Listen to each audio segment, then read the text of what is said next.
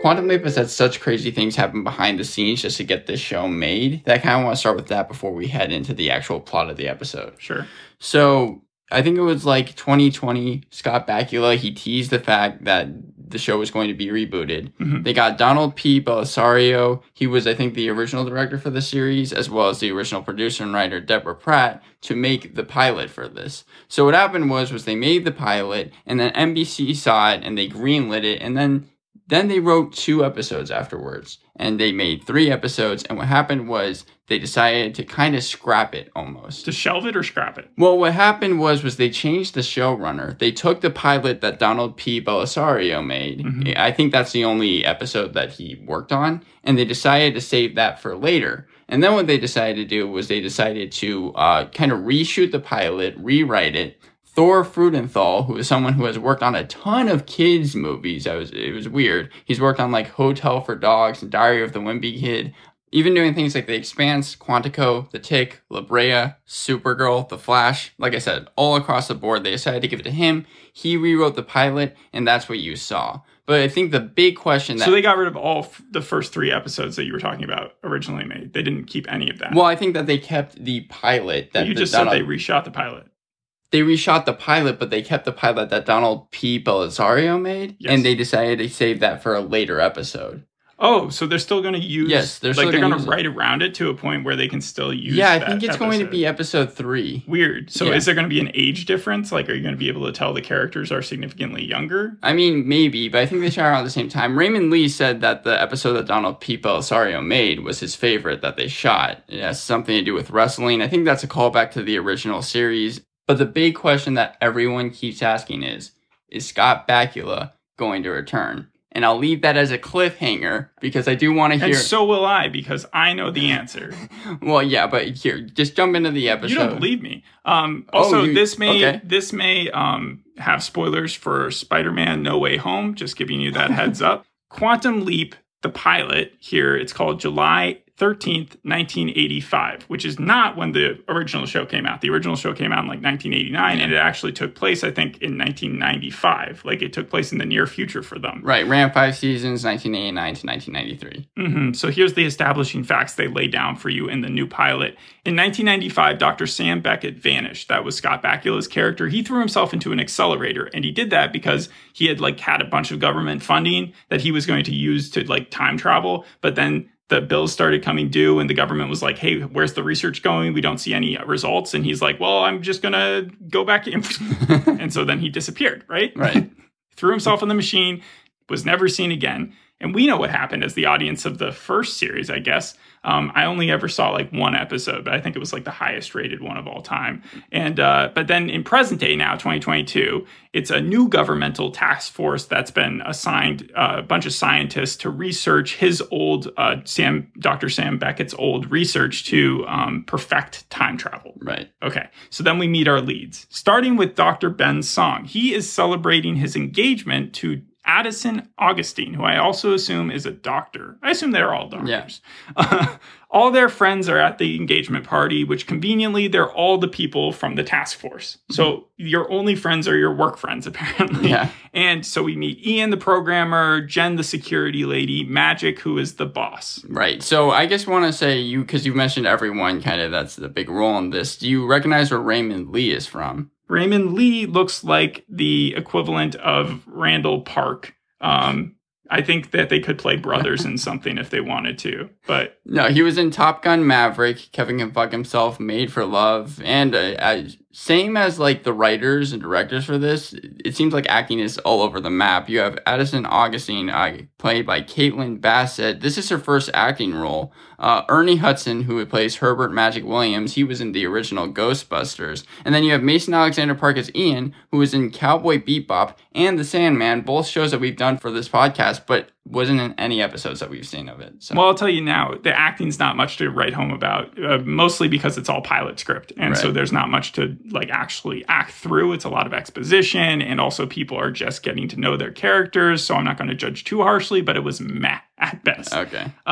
Then we've got Lizzo playing in the background for this, really, it just to drive in the point for us that we're in 2022. Yeah. Also, Lizzo was playing in that Bad Sisters show that we did. Yes. So honestly, like, she's just popping up everywhere. She's going to be in everything else. For the next, like, 5 years, and then it's just going to disappear. And then when there's a time travel show coming back to now, it's always going to be represented with Lizzo songs. I'm not kidding. It's one of my cons. Not the Lizzo part, but for how they represent the 80s in this, like, cliched manner. Right, I've heard about that, yeah. It's not just this show. Every show does it. But yeah, so Dr. Ben, that's our main character. He makes this mushy toast comparing his love to Addison and his relationship to her as these quantum entanglement thing where, like, two particles that are so closely tied together become one. And it's just like, ugh. At that point, I am zoning out within the first 5-10 minutes of the series. Ooh. It is weak, it's syrupy, it's cheesy, it's sappy, and it's starting to drag. And in the first 5 to 10 minutes, it's starting to drag. Yeah, because I don't want to see an engagement party where everyone's just kissing up to one another. But then they concentrate on Dr. Ben Song's face as he's looking at his to-be wife. And it turns sort of misty-eyed because he loves her. And then it turns regretful. And then you're like, okay, he gets a text and he has to go. And the next thing we know, he snuck off to jump into the past using the prototype accelerator. So he is about to get married, and instead of going through with that, he decided, I'm out of here, and he goes into the past. Did he, like, get, like, a second, like, thought or something like that? No, it's where he gets this text that's like, we need to do this now. So clearly it had been, like, forethought, pre-thought. Yeah, it was premeditated. So then the show really begins. I think this is sort of where we're going to mostly see the week-by-week episodes, because Ben wakes up in a different person's body. Right, so this is... so. It's not going to have a story arc is what you're saying. It just seems like this is going to be... Oh, it'll have a story arc. It'll just be on the side. Okay. Until it comes down to, like, the finales. And that's kind of what the original show was like as well. That doesn't surprise me at all. Ben is in this truck driver. Wait, it's not a truck driver. It's actually a getaway driver. Think Baby Driver, right? Getaway driver, okay. Yeah, except this guy's, like, normal aged for a getaway driver. And his name is Nick. And it is now July 13th, 1985. And how do we know this? Because Bowie's playing on the radio. We see The Goonies is playing in the theaters. St. Elmo's Fire is playing in the theaters. There's people with cassettes. There's people waiting outside telephone booths. And there's Live Aid posters on the walls. Oh, wow. Yeah, they just wanted to throw everything. Yeah, okay. Yeah, Live Aid to the 80s. No, I was thinking about the Queen's, like, Live Aid that they did. I think that was 1983, though. But yeah. Okay. So, well, I don't think it matters. That's the thing with these type of shows. It's like, it's the 80s. Just throw it in there. I don't care if it's 2 years old. I saw it was, like, kind of inaccurate how they showed Philadelphia back in, 1980s. But okay. So anyways, then Ryan is this guy who's sitting next to him, which is apparently his friend. He's the dude in the passenger seat, and he tells Nick, I'm ready. And he's going in, and he puts on a ski mask, like one that you would commit a robbery with, and he runs in, and it's broad daylight. So you'd think, like, he would have waited with the ski mask to go into where he's going. Like, maybe he's afraid of security cameras, but it's the 80s, so I don't know how many outdoor security cameras there would have even been. Yeah. Anyways, so Ben, I'm going to call him Ben because it gets confusing with him being Nick now. Yeah, just be Ben. So Ben is confused. He doesn't really remember much. Addison pops up, his fiance now, and she is, we find out later that she's a hologram from the future, kind of there to guide him. Right. But because Ben doesn't have any memory of who she is, she has to explain this from scratch. But before she really gets into the nitty-gritty, that's when the robbery occurs and everybody comes running out of the building and is like, what are you doing out here, Nick? You got to get back in the car. And so Nick gets back in the car, and he's never driven stick shift in his life, but then he gets to outrun some cops in a car chase. Wait, so he just suddenly does know stick shift? Addison has to tell him how to like change it into the first gear, and from there it's all him. Was this played for a comedy sake, though?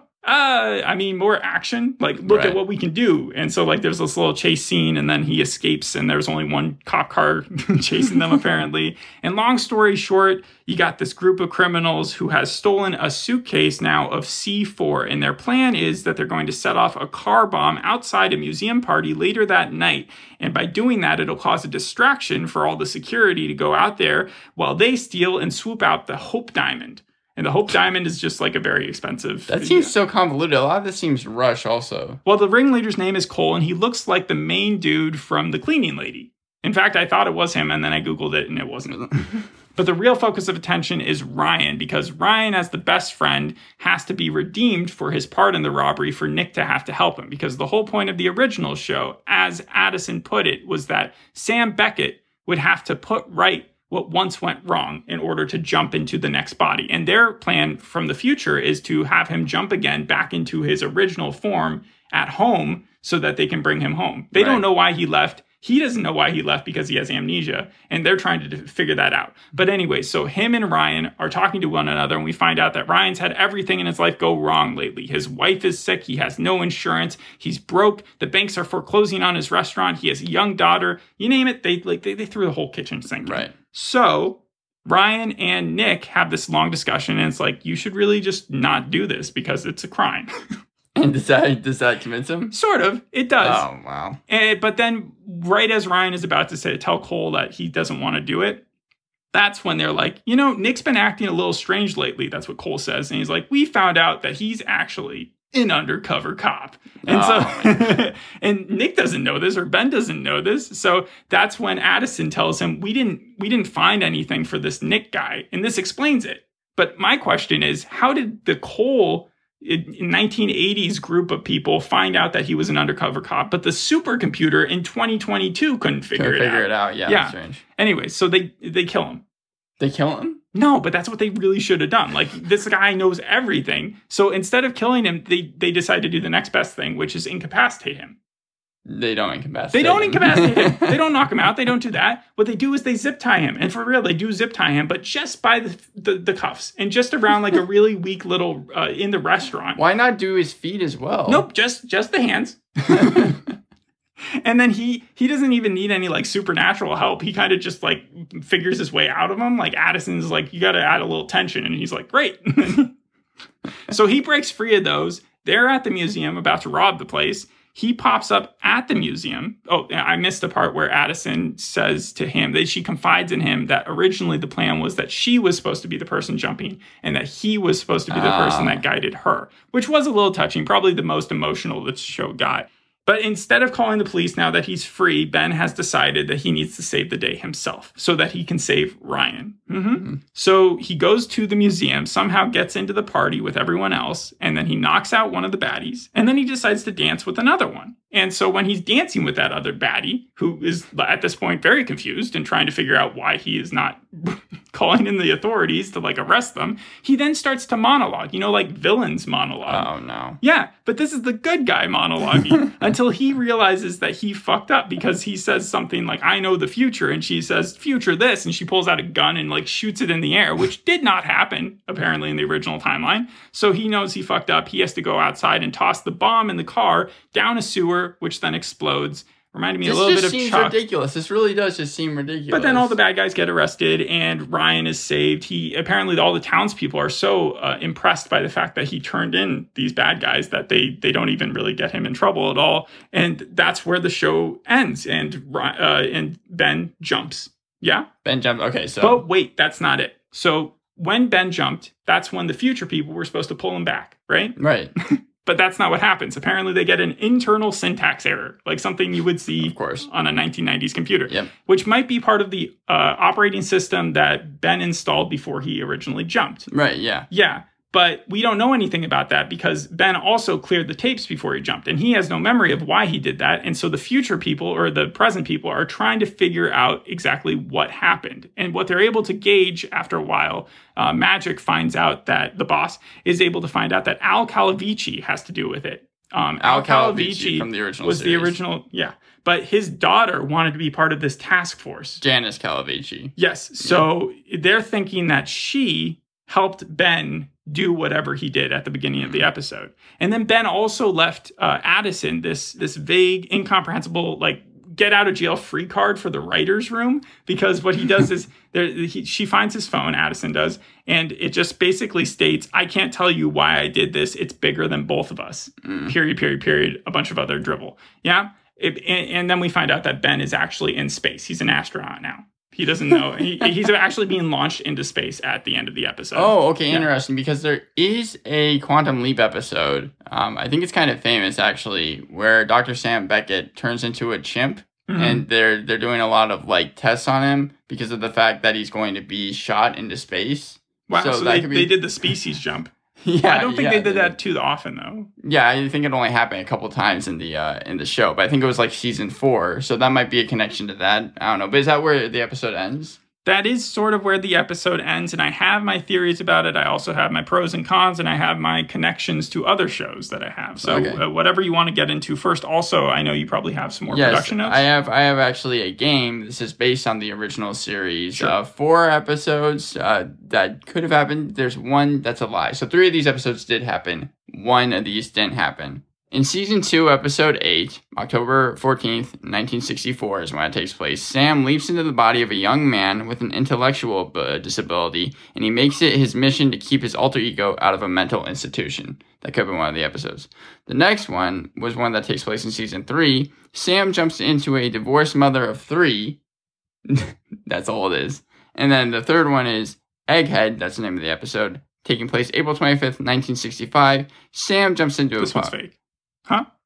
Sam jumps into a popular college athlete's body and finds his double had a roommate has dealings with gangsters. And then the fourth one is the Season 3 finale. Sam leaps into the body of an electroshock therapy patient, making him channel past alter egos. Bakula won a Golden Globe for this, and some see it as his best work that he's ever done. Ooh, it's either that one or the previous one. But you're saying one is fake, right? Yeah, one of these is fake. Okay, I'll go with number 3 and then number 4 if not that.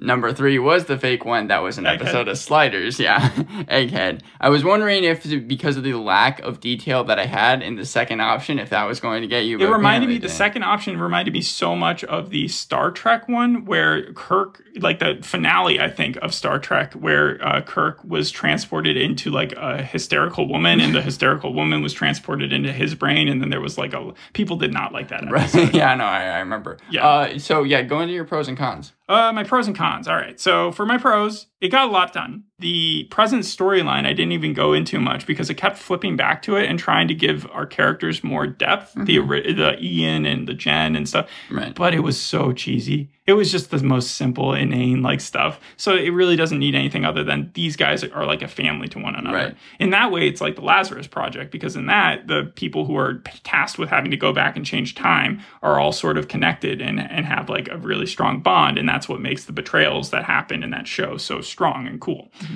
This, I don't see it being that good, though. Like Lazarus Project is definitely going to be the better time travel show to come out in the last year.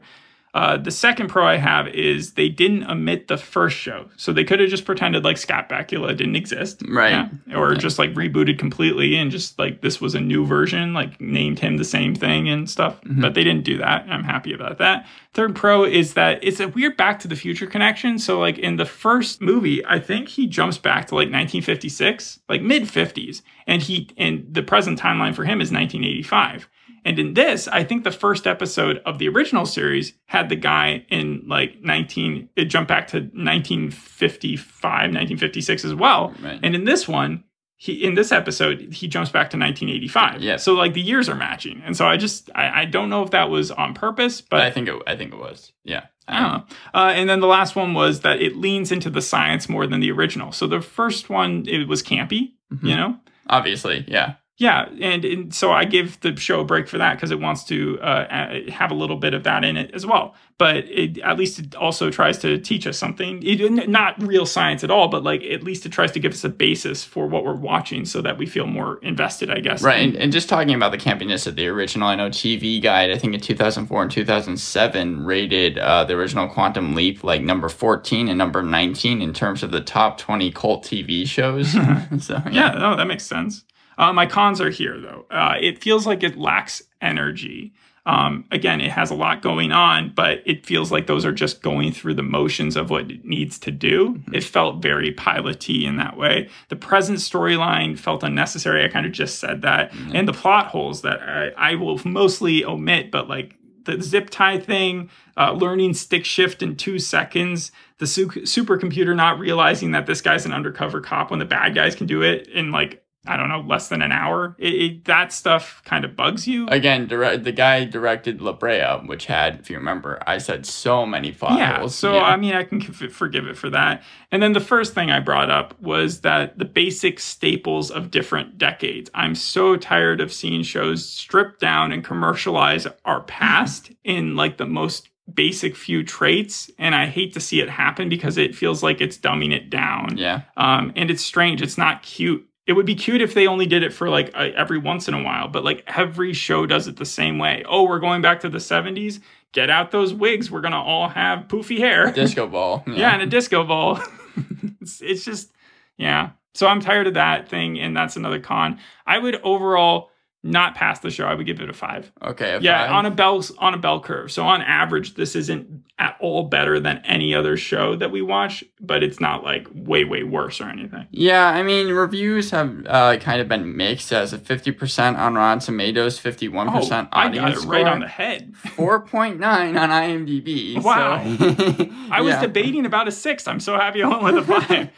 I couldn't pass it because I can't recommend it. Yeah, IndieWire said it gave a middle interview. They said at least at its start, this show is built on a comforting kind of diet danger that ensures Ben makes it through to next week relatively unscathed. The Hollywood Reporter talked about how this show needs Scott Bakula to at least make a cameo and be in a lot of the first season finale. Oh, can I mention that? Because I do have one theory about the show. They labeled it as clunky, yeah, but go ahead. So Ben left his party, right? Yes. The one at the beginning. He installed that new operating system in the machine. He wiped the cameras. He had that text exchange.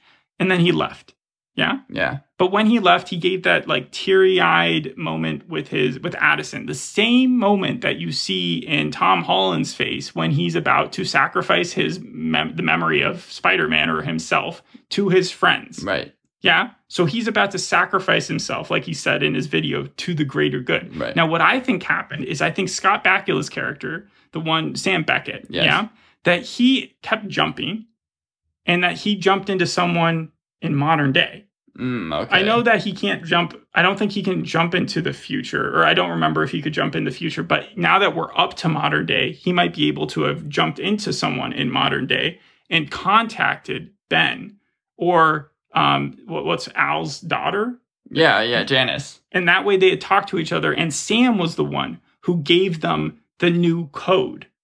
That's my thinking, is that the only way they could have reprogrammed the machine is if Sam helped him. And then, so, like, that's what Ben can't remember now either, is why he tried to help. But, like, in the end, by the end of the season or the end of the series, it's going to not only bring back Ben, but it's also going to bring back Sam.